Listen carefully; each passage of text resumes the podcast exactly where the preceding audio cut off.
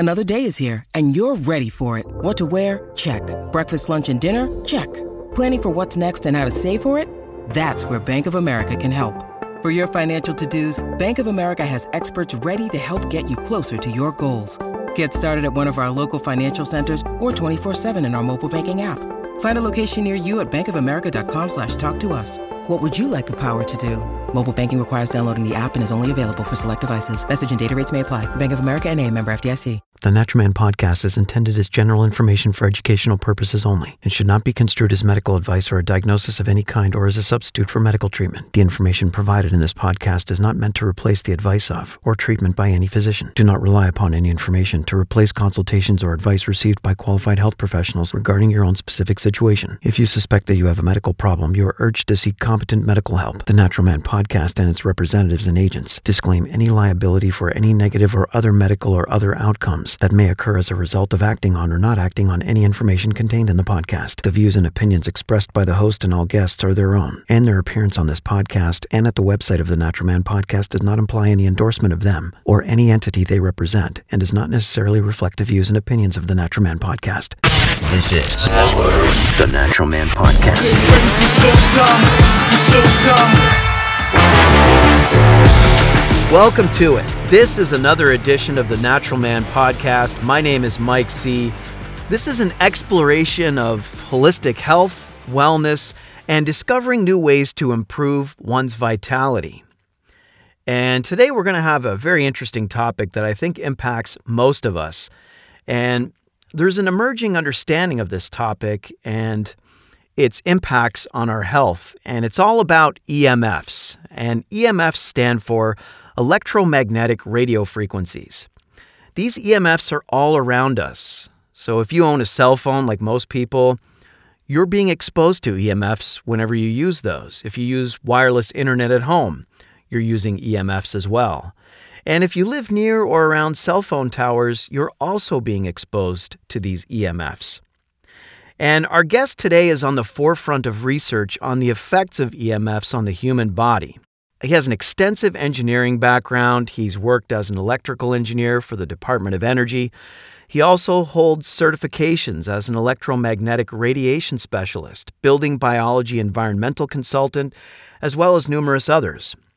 His company is called Test My Home, and they specialize in identifying and evaluating toxic sources in the indoor environment. And in doing this, they use the latest testing equipment that provides the data needed to help assess possible health risks in the indoor environment. Please welcome from Test My Home, Ryan Blaser. Ryan, thanks so much for being here today. I'm really excited to have you on. Yeah, thank you, Mike. Thanks for having me. Yeah, absolutely. Now, just so we start this from the beginning, so people can follow along in case they're not familiar with this whole issue. But for our listeners, just give me a basic definition of EMFs. Yeah, like you mentioned, it's electromagnetic fields or frequencies. It's the energy that has to do with electronics, electricity, and magnetism. So, we think of the Earth has a magnetic field. It's static. It doesn't change. But when it does start to change and go positive, negative, we can use that industrially to send power. We can use it to spin motors. We can use it to send data hundreds of miles through the air. And so it can be really helpful communication-wise. Unfortunately, our bodies weren't really developed to handle the EMF. And so it can have unnatural consequences for the body. Right. And tell me this. How can we know if our body is sensitive to EMFs? Because I know people that, have their Wi-Fi on all the time and they seemingly feel fine. They don't seem to feel the impacts of this. And then I know other people who seem sensitive to these things. And when they start to mitigate their exposure, they notice differences in how they feel. What are some telltale signs that we're sensitive to these EMFs? Yeah, you bring up a good point. Some people can't tell. And the reason is because how often do we actually get away from the EMF? How often do we actually take our phone and turn it off and put it away from us? How often do we go to the beach, go hiking in the mountains? People that just like outdoors and they love being in nature and they love going to the beach. They feel good. These people inherently are usually very sensitive, and it's just their body's way of telling them, hey, you know, I like being outside. Go do it more often. And so they become nature lovers just because of that fact. So, you know, one way to really tell is to take a digital detox weekend. And that sounds kind of hard, but if you can turn off all the electronics in your house, you can turn off your phone. I have some clients that even just turn off the power. They'll go out and just turn the main circuit breaker off, and then see how your body responds to it. You know, or do a really true deep camping trip where you're truly in the mountains and leave your cell phone in the car and see how you feel, see how your body responds. It's going to tell you pretty quick how sensitive you are. Wow. So you mentioned turn off the power, like the main breaker in the house. Explain that to us. Like, how does that create EMF? If it's hardwired into cables, it's not going through the air. Can you explain that? Yeah, so when you have a wire that's energized with power, it's actually creating an electronic field or an electric field that's radiating out, sometimes up to 8 feet. And so since we have wires in all the walls, we have electronics that are plugged in, we have lighting, fans, blenders, all these things are putting off an electric field that's radiating out up to 8 feet. Now we can't see it, but it's there, and so the meters we have can measure this stuff. Same thing with the motors. If you're running the HVAC system or a washing machine, these have these magnetic fields that can radiate out sometimes 8 to 10 feet. And so majority of the time when we're sitting in our homes, in our office, laying in bed, we have an electric source nearby that's going to be affecting the body. So this sounds like a difficult thing to mitigate. I mean, we can't be without power. We can't all just move to a cabin in the mountains and live with lanterns around us. So, like, what do we do to offset the effects of this in today's modern world? So we talk about what's called practical avoidance. And that means that we avoid this stuff when it's practical. For example, when I go to bed at night and go to sleep, I don't need my internet. I don't need my Bluetooth speakers on. I don't need my TV on. So I power those things down. And in fact, in my bedroom, I don't even need electricity. So for our home, we have a remote switch that I can hit a button and it kills the whole power to the side of our house where the bedrooms are at. So we're sleeping in a zero energy field and a zero electric field, and all of our electronics are powered down. And it doesn't make any impact on my life at all because I'm not using this technology. And that's at least 1/3 of my life that I'm eliminating the EMF exposure. That's just one simple example. Wow. So, okay, somebody learns the impact of EMF and they want to take that step. So tell me how Test My Home, your company, works. A person looks you guys up, books a consultation to inspect their home. You show up, or one of your guys or girls show up. What happens from there? Yeah, so really where we come in is we help, step one, identify all of the stressors and pollutants and toxins in your home. So that has to do with water quality, that has to do with air, that has to do with mold, that's sound and vibration, that's lighting and chemicals. So all of these six categories, we have toxic exposure in our house. So we go through with all of our equipment. It takes a majority of the day. So an average 3,000 square foot home, we're going to be there about 8 hours, going through the attic, going through every single room, under the cabinets. We're going to be looking for all these toxins. Once we identify the toxins, the exposures, then we can come up with a plan to help mitigate them. So let's say we have mold in the kitchen, then we're going to come up with a plan to get rid of that mold, clean the house. If we have really high EMFs in the office, we're going to come up with a plan of how can we hardwire these devices, how can we shield some of these devices so that we can use these and lower our overall exposure. Okay, you mentioned water. How does that work? What do you do? Do you test the city water that's coming out of the taps? Yep. Unfortunately, there's not too many tap water locations in this country that have clean, healthy water. And, you know, just recently there was a big spill out of a train, I think, I don't know, Ohio, that released a bunch of stuff into the water. This is going to pollute a bunch of stuff. I don't know if you heard about that. But I did, yeah. Unfortunately, this stuff is just happening left and right. Too many things across the country. So if you're drinking tap water, that's not a good idea to be doing that anymore. That tap water needs to be filtered. There's going to be chemicals, there's going to be VOCs, there's going to be arsenic, lead, a whole range of things in there that's going to accumulate in your body. So super important to eliminate those sources and drink clean water. And so How do you eliminate those sources? Just a standard filter you'd buy at a store, or what do you suggest? So, you know, you can go on our website and we have links to all this stuff, but I would start with a whole home filter, filtering out the majority of the contaminants coming into the house, and that's going to feed into, let's say, the shower and the sinks and the toilet and the kitchen. At the kitchen location where you're actually drinking the water and your ice maker, you're going to want to install an RO system, which is going to filter out the rest of it.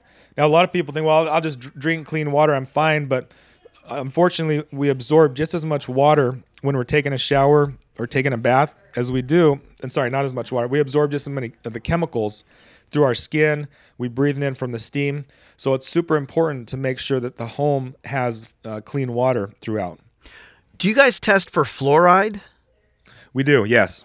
All right. Now, fluoride, you can correct me if I'm wrong. I did a little research on this myself, and fluoride requires a whole other filtration process that at the time that I researched this, and it was some years back, it was extremely pricey, and it was something that had to be, the filter had to be changed out like every 6 months or something like that. And it wasn't feasible at the time. What do you guys do about fluoride? Because that doesn't filter through a carbon filter like some of the other contaminants, does it?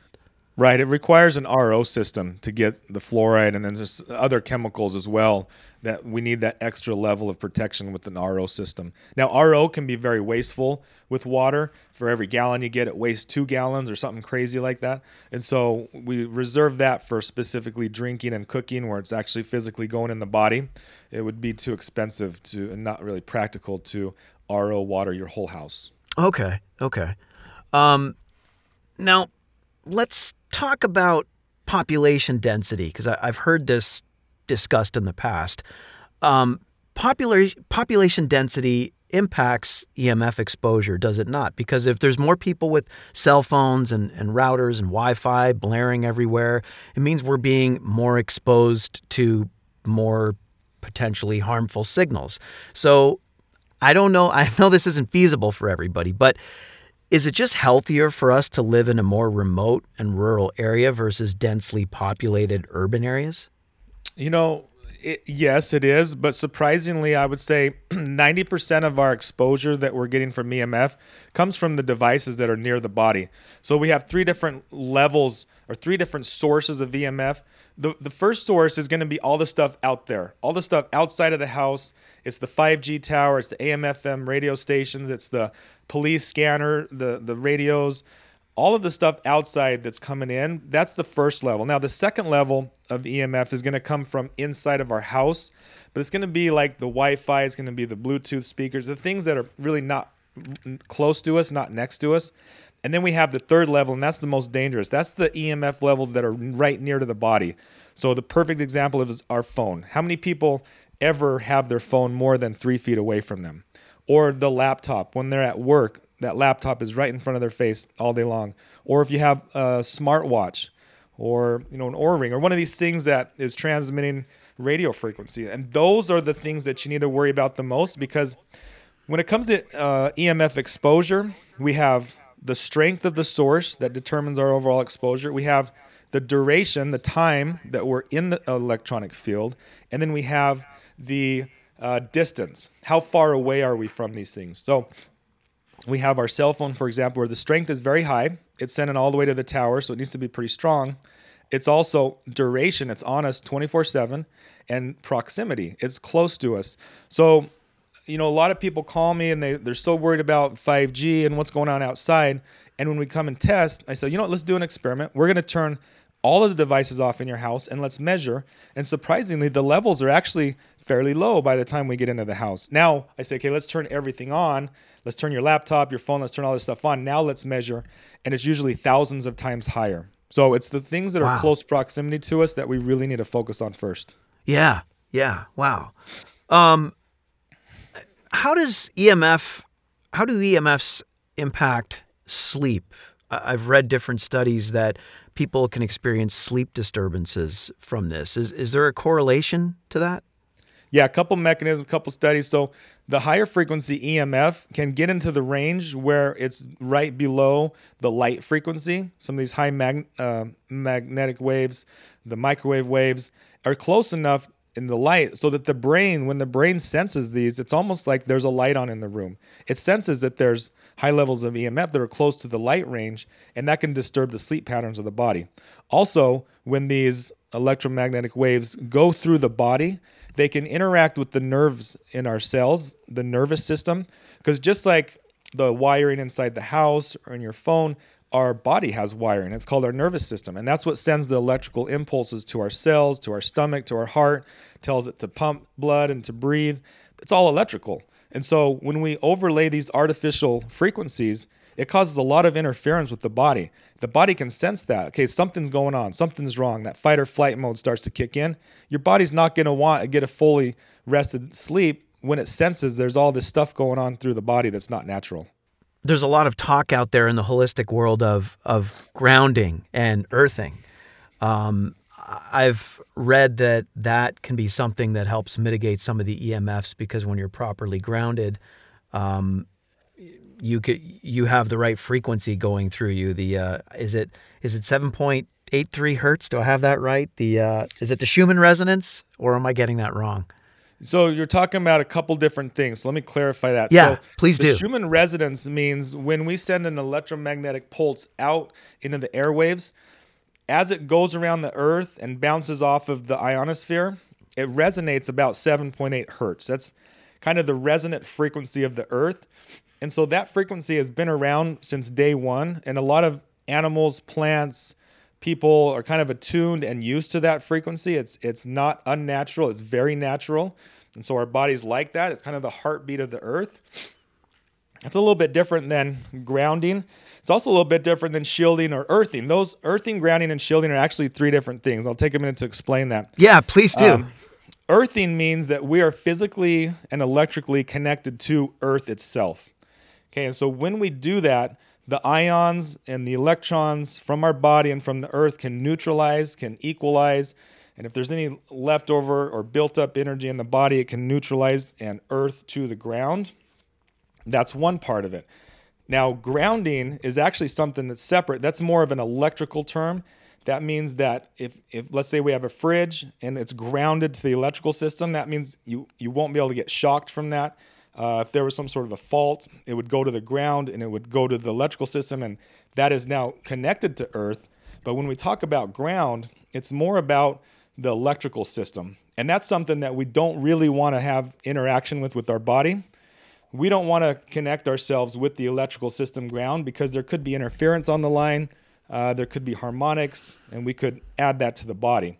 Now there's shielding, and shielding, I used to do pro audio, recording studios, broadcast studios, and everything that needed to be shielded, because all of the different devices would be putting off electromagnetic energy, and let's say the microphones and the cameras could pick that energy up, so we would need to shield that.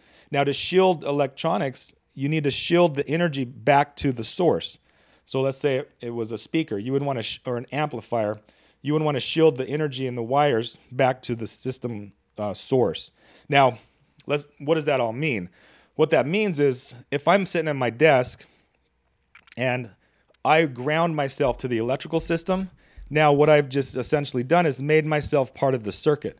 Now, if I put my hands on my laptop, which is plugged in, which has an electronic field that's not shielded, now that electrical energy is going to jump through my body, going to go to the grounding mat through the pad, and now I'm going to induce current in my body and become part of the circuit. Essentially like a grounding rod, like a lightning rod. Yeah. So you don't want to ground yourself if you're in a home. You don't want to ground yourself to the electrical system. You don't want to ground yourself when you're in the presence of an unnatural electric field. Now, a lot of these companies, they sell these grounding mats and you put them on your feet. That's not a good idea to do when you're in your office. To truly earth, which is the therapeutic part, go outside, go to the beach, go stand on the grass. That's how you truly earth. But the grounding part of it, you don't want to mix your body up with the grounding system of your electrical. Wow, does that make sense? Yeah, absolutely. And that's an important distinction. I'm glad you clarified that, Ryan, because those grounding mats are pretty popular, and a lot of people buy those. And I think what you outlined there is a very not very well known fact. And people need to take note of that. If they're touching themselves to the electrical system in the house, it's problematic. Yep. It's kind of like a bird on the wire. So a bird landing on the power line doesn't get electrocuted. But if that bird was to be connected to ground or earth or grounded, then it would shock it. It would electrocute him. Yeah. Same thing with our body. We don't want to be grounded when we're touching electronics. Wow. That's great to know. Now, you mentioned earthing, putting our feet on the grass. Now, I had an EMF guy come out here years ago. It wasn't you because I didn't know you yet. It would have been you if I'd known you, if I'd known you back then, because you're on top of all this stuff. But he measured something outside in my backyard that said I had ground current. And so there was some irregular current because I live in a more urban area that he didn't recommend grounding. And he had a meter with him. I don't know what it was called. It was some electromagnetic meter of some kind, and he showed me a lot of interference on the frequency ranges, like on the waveform. And he told me it's not good to earth on this piece of land. And he said that there's return current, I guess, from the utility company, or they use the ground to move current around when they're powering homes and substations. I don't understand all this stuff too well, so I'm probably explaining it very subpar here. But does that make any sense? Can grounding or earthing be problematic in certain areas? Yeah, you explained that very well, and that would be the next level of discussion, like kind of one of those nuances to that. I didn't want to confuse people too much with my first talk, but yeah, that would be. Count on me to confuse people. No, I mean, but I'm glad you brought that up, because that actually is a situation where you wouldn't want to earth, unfortunately, because the power company does send its return current. It uses earth as its return conductor. So let's say you're close. And so the closer you are to the substation where the power is being generated, the higher that current is. So if you're way out in the country at the end of the line, your ground current's going to be very, very low. If you're really close to the substation, where we got 100 homes, the current is all returning back to the substation, the ground current's going to be very high. And so if we ground ourselves onto the earth where there's a lot of ground current, it's going to be problematic. So I know people are probably listening like, okay, well, what the heck do I do then? Yeah. And yeah. It is tough to truly get the earthing benefits unless you're more out in the country, more out in nature, you're out on the beach. If you're not in one of these areas, I wouldn't even really think about earthing, because you could make things worse. Is there any quick way to determine that? I mean, that's where you got to bring in a pro to measure that, right? There's no way, there's not like a little voltmeter somebody can touch to their grass and see if something's off. Right. You need some pretty sophisticated equipment to do it. That's something you'd probably need to call in a professional, have that tested. Yeah, and if you go out to a state park or somewhere where there's not a substation nearby, or you're somewhere more removed, is it safer to put your feet on the ground there? If you're in a park that has no power lines nearby, or do you still have to be cautious in those situations? Correct. The more rural you are, the more further away you are from substation, the more further you are away from power station. If you see one of those big high voltage power lines, the big ones, and it's going, that's probably the worst place to be ground, anywhere near one of those things. Yeah. So yeah, the further away from this energy you can be, the better. Yeah. You and I were talking, off mic a different time. I think we were on the phone and we were talking about how, going back to the cell phone thing here, how I pop my phone into airplane mode whenever it's in my pocket. And I drive some people in my life crazy when they're trying to get a hold of me if I'm in a store or something, where my phone will be off. Do you recommend that people don't have a live phone sitting in their pocket for some of the reasons we're discussing here? 100%. So proximity, you got your phone right in your pocket, right next to your vital organs right down there. Probably not a good idea, especially, as a man, testosterone levels are the lowest they've been in years across the board. And there's some interesting studies coming out that are relating that back to EMF exposure. Same thing with breast cancer with women, putting the phone in the bra or holding it close to their body with the purse on. I don't think there's as much of a coincidence as people think when we start to see these specific types of problems in the general public. And so I think it's really important to keep a distance. If you are going to put it in your pocket, airplane mode. Yeah. If you're driving in the car, put it up on the dash. If you're sitting at your desk, arm's length away as much as possible. Okay.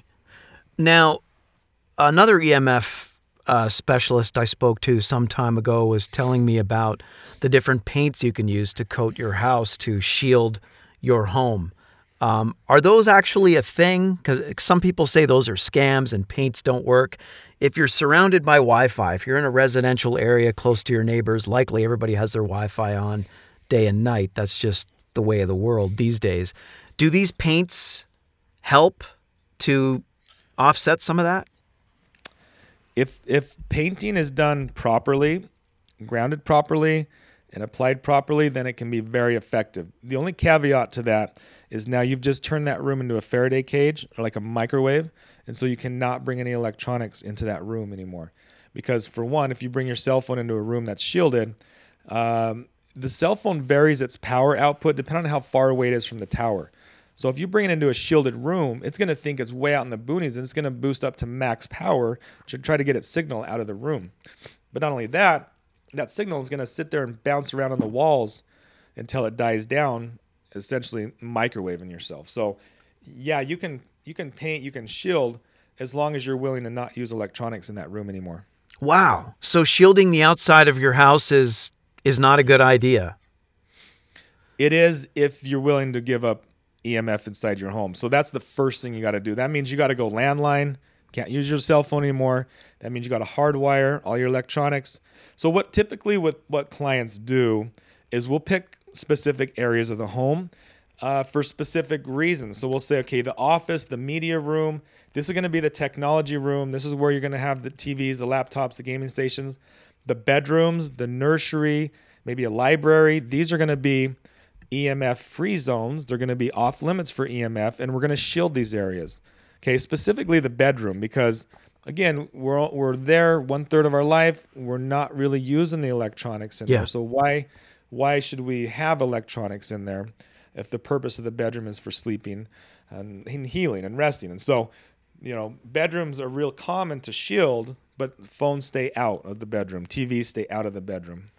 Okay, now you mentioned you know, the live wires in the walls and how those can emit like a signal as well, anything that's powered. So yes, we can get rid of those devices, but what about those permanent wires that are always there? Do those ever interact with the paints? Is that something you have to consider when you're shielding a room as well? Tell me about that. Yeah, and there's a little nuance with that too. With if the shielding is done right and grounded, it will block a lot of those wires, because remember now the wires are going to be on the inside of the wall, and the paint's going to be on the inside surface.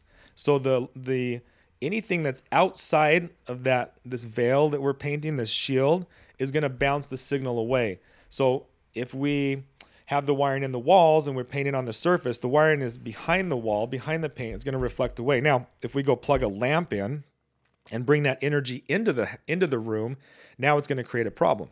So just like no cell phone, no Wi-Fi, no TV, we also need to be really careful about what we're plugging into the room. But to take it one step further, usually people that are going this far down the rabbit hole are already turning their circuits off at night. That's usually one of the first things that people do, highest impact, is installing a kill switch into the bedroom areas to turn the power off at night when they're not in when they're in there sleeping.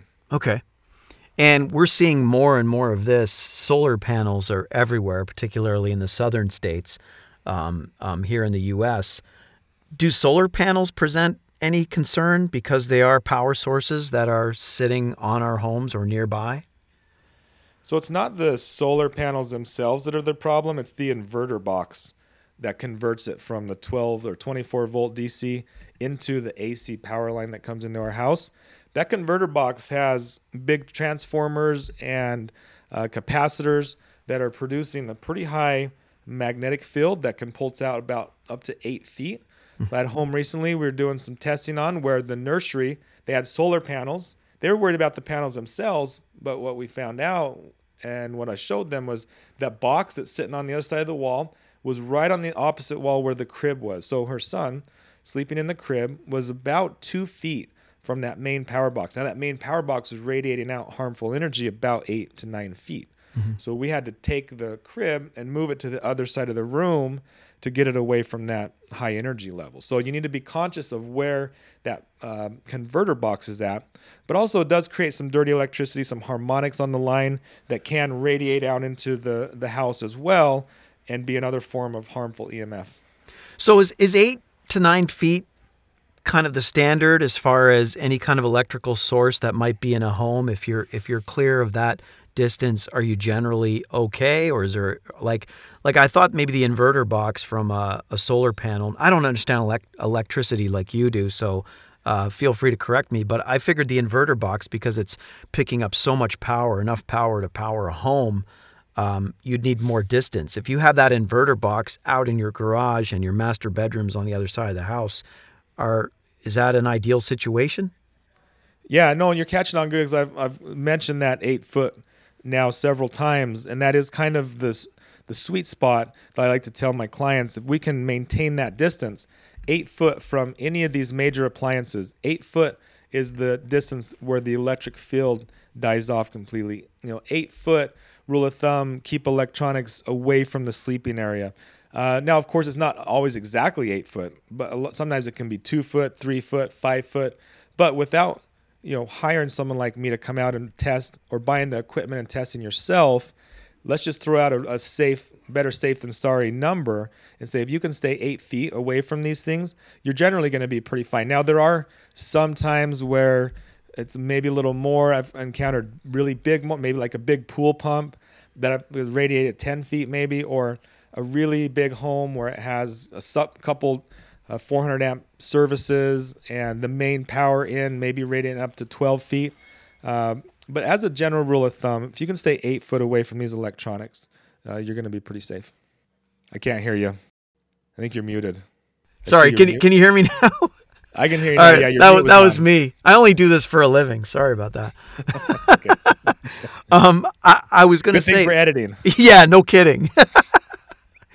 Thanks for that catch. All right, so I'm seeing more and more homes that are being built closer and closer to cell phone towers here in the city where I live. And when I travel, I see the same thing.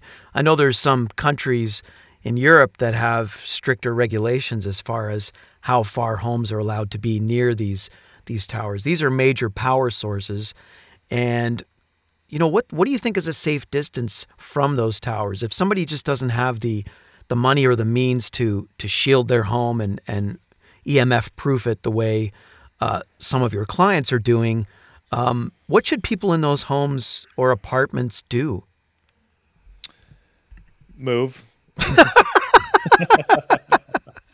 No, I mean, wow. In all seriousness, I don't like to be much more than a quarter mile close to these towers, and also the high voltage power lines. I mean, the big ones, not your neighborhood ones. If you can stay a football field away from those, if you can just think about those I mean, it's fine to drive through, go visit a friend there, but don't live there long term. You're just asking for cancer. You're asking for long term chronic illness that you just don't want to deal with. It's not worth it. And I know it's I can't move, it's expensive. Well, you know what? Cancer is expensive. Yeah. Chronic illness is expensive. When you can't go to work or be with your kids, that's expensive. You can't put a price on that. So I really don't like to see people living in these areas. There's too many studies out now, these cancer clusters around the cell towers and around these high voltage power lines.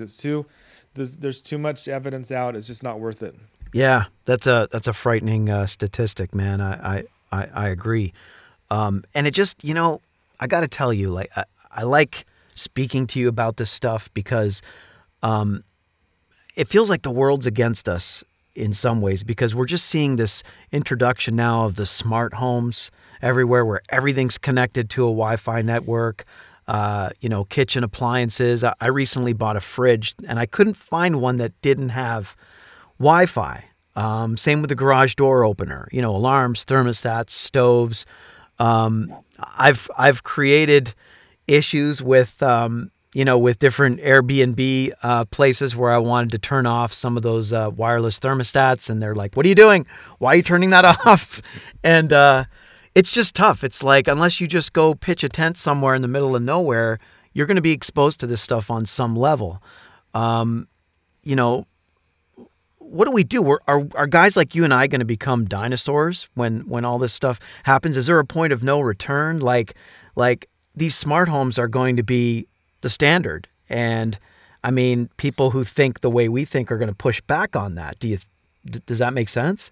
I think people like you and me are not going to be the dinosaurs. We're going to be the heroes. We're going to be the ones that are teaching people, that are guiding people, that are showing them how they can reclaim their health, because there is two very strong groups that are going in opposite directions at full speed. You have people like me and you, and there's a huge community of people that are very sick from EMF, from mold, from these toxic exposures, that want relief, that want to live a clean, natural, healthy lifestyle.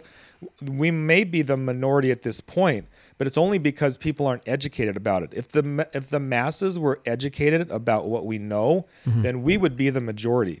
And now we have this other group of people, these billionaires and trillionaire industries that are making a shiz ton of money off of us at the expense of our health.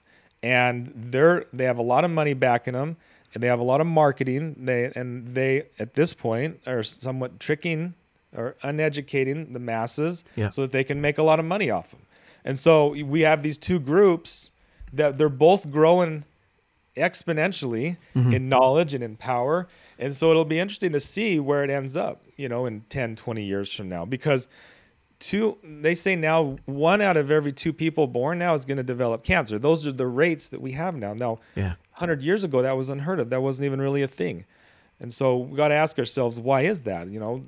The toxic world we live in, the high EMFs, the chemical, the stress, it's a combination of all these things. And so the people like me and you that are teaching and educating and waking people up, and the people that are listening are going to be able to benefit from this stuff. And everybody else, unfortunately, there's, the sheep or whatever you want to call them. Yeah. Yeah. And listen, man, I know you're not a doctor, but do you know of any labs or anything someone can check with their functional medicine doc to see how EMF is impacting them? Are there any telltale signs that you know of, just because people are exposed to this so much? Do you know of anything like that? There's some hair scan analysis that you can do, and there's several people in different communities that I know of that do hair scan analysis, and you can probably Google it and find them. But it checks for oxidative stress in the body, and it shows up in the hair, and it can tell you how oxidative stress your body is. But unfortunately, there's not it's not like we're exposed to lead, and so I go take a test for heavy metals and it shows up I have high lead. EMF is something that doesn't accumulate in the body. It's like we go out in the sun, we're getting exposed to the sun, but then once we go in the shade, we're not exposed anymore. The sun doesn't stick with us. The sunburn does, the effect does, but it's kind of hard to measure EMF exposure. And as this stuff continues and, vast amounts of the population are exposed, do you think that disease metrics in the future are going to change? You mentioned cancer. There's 1 in 2 now. These numbers just keep going up. People just continue to get sick, even with all the knowledge we have and the nutrition and food available and the understanding of proper diet and eating. Not everybody follows it, but, the majority of people understand it. Do you think disease metrics are going to change in the future just based on the environments we've created for ourselves? It will. And, there was an interesting article I was reading how they were saying to be fit and in shape is almost a luxury these days. More people are millionaires than that have 6-packs. So there's less people with 6-packs than there are millionaires. And they're saying it's just because the quality of food, the quality of life, the exercise, the ability to be healthy these days is becoming more and more not necessarily unattainable, but it's more difficult for people. But the interesting thing is a lot of these things you can do and they don't cost a lot of money, but you have to have the knowledge. And that's where people are lacking. That's what's lacking in society is the knowledge for this stuff. Yeah. And I think once people get the knowledge and then they can apply the knowledge and be disciplined, then they're going to put themselves in a different category. But it's a personal choice. It's a personal choice that we all have. It's like radon. You don't see it. You don't necessarily feel it. It might be doing things to you, but, it can be, I don't want to call it a silent killer, but Yeah, it is. It's and it's sad. I have a couple sad stories with clients and radon. One, we went in and measured the home, super high radons, and then he developed lung cancer, and we tried everything we could to get him through it. You know, unfortunately passed away last year, but one of my first clients, I remember, and it's the stories like that that stick with me. It's second leading cause of lung cancer, and people just have no idea. And stuff like that, you just have to test for. But you're going to wake up one day. He never smoked a cigarette in his life. Woke up one day with lung cancer. Yeah. Left two kids behind. Ridiculous. Wow. Yeah, it was totally avoidable. Yeah. Yeah. Yeah. And you know what's weird with radon is I've talked to different people that have radon mitigation companies, and you know, realtors, they hate this topic. They don't want to address it. They don't want to talk about it because it, you know, can interfere with the sale of the home. But don't you want to know if there could be radon there and if you can mitigate it? I mean, I don't know. Seems like a no-brainer to me, but it's just people just want to sweep it under the rug. Yeah. And it's funny with realtors. I thought when I first started this business that they would be one of my biggest clients. I'm like, oh man, these guys are going to love me. I'm going to go in and test these homes. They don't want to touch me with a 10-foot pole because they call me the deal killer. I have a brother-in-law that's a realtor, and I'm like, why don't you refer me more jobs? Why don't you send me work? He's like, because you come in and you find all these problems, and the people don't want to buy the home anymore. Yeah, you know, they call you the deal killer around town. So you know, it's sad, but that's true. But this is where you should be spending the most time inspecting your home is for these health reasons. You should be looking for mold. You should be looking, what's the water quality like? What's the ventilation like? Is there radon? Is there toxic chemicals? Did it used to be a meth lab? Because so many people move into these homes unknowingly, then they get super sick. Sometimes even people die from this stuff. Yeah. You know, it's all avoidable. Yeah, definitely. Definitely. Well, Ryan, it's been a lot of fun. I really appreciate you taking the time to discuss this very important topic with us. And, you know, you touched radon. We didn't even go there. Would you come back for another episode and just talk about radon? Because that would be interesting, just topic on its own. What do you think, man? Yeah, I mean, we could talk mold, we could talk chemicals, we can talk gases, we could talk lighting, we could talk all the different things. But, you know, it's all important. I think as long as this brings awareness to people to get curious and start asking questions and say, wow, There another metric in my life that I can use to improve the quality of my life? And the answer is yes, and it's your environment. It's where we spend 92% of our lives indoors. Yeah. Has probably the biggest impact. I was listening to this talk, Professor Joseph Allen, he did at the White House. He said that the people that have control over the health of the building, now he was talking commercial, like, you know, schools and you know, courthouses and things. But he said the people that have control over the health of the building have more impact on your personal health than your doctor does. And that was pretty profound. That was pretty crazy. Yeah. You know? Yeah, it's just a constant exposure, right? Like you're just there 8 hours a day and, you know, you're spending a third of your life in that space. So obviously it's going to impact you. Yeah. Hey, man, listen, thanks for doing this important work. And I just appreciate you getting the word out, coming on here, and letting people know, because this is just a little known fact. People just don't know about it. And increasing awareness is, I think, a duty of myself and yourself, just because we're in the loop on this stuff when a lot of people aren't. Before we wrap up, how can people find you? You know, our Instagram, we're always trying to post really helpful content on there. That's at Test My Home. My website, testmyhome.com. We do virtual consults with Zoom calls, which can be very effective. We walk through your home Zoom call. We have in-person assessments where we can fly out to your house and do the full walkthrough, white glove service for you.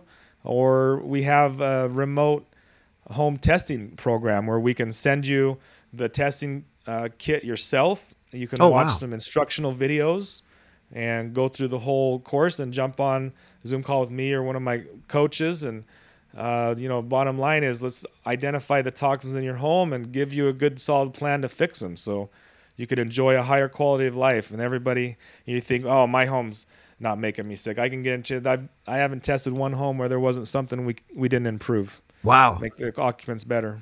Awesome. Well, hey, man, thanks for impacting the world in such a positive way. And thanks again for being here, Ryan. Yeah, you bet. Thanks for having me. That'll do it for this edition of the Natural Man Podcast. Check us out online on our website at naturalmanpodcast.com and some of our other episodes. And until next time, my name is Mike Sea. Stay healthy. The Natural Man Podcast. Check us out, naturalmanpodcast.com. The Podcast Super Friends is a monthly meeting of 5 podcast producers. Hi, I'm Catherine O'Brien from Branch Out Programs in Baton Rouge, Louisiana. I'm John Gay from Jagged Detroit Podcasts. I'm Matt Kundle from the Sound Off Podcast Network. I'm David Yes from Pod 617, the Boston Podcast Network. And I'm Johnny Peterson from Straight Up Podcasts. Together, they form the Podcast Super Friends, an alliance of podcast masterminds sharing best practices, insights, and discussions to help make you a better podcaster. Follow or subscribe to the show on Apple Podcasts, Spotify, Google Podcasts, or at soundoff.network. I'm Matt Kundle, host of the Sound Off Podcast, the show about podcast and broadcast. Since 2016, we've been speaking with amazing people who have populated your ears for decades. Legendary broadcasters, research wizards, talent experts, podcasters, voice talent. Almost 400 stories, all for free. Subscribe or follow the Sound Off Podcast on Apple Podcasts, Spotify, Amazon Music, or at soundoffpodcast.com. Another Sound Off Media Company podcast.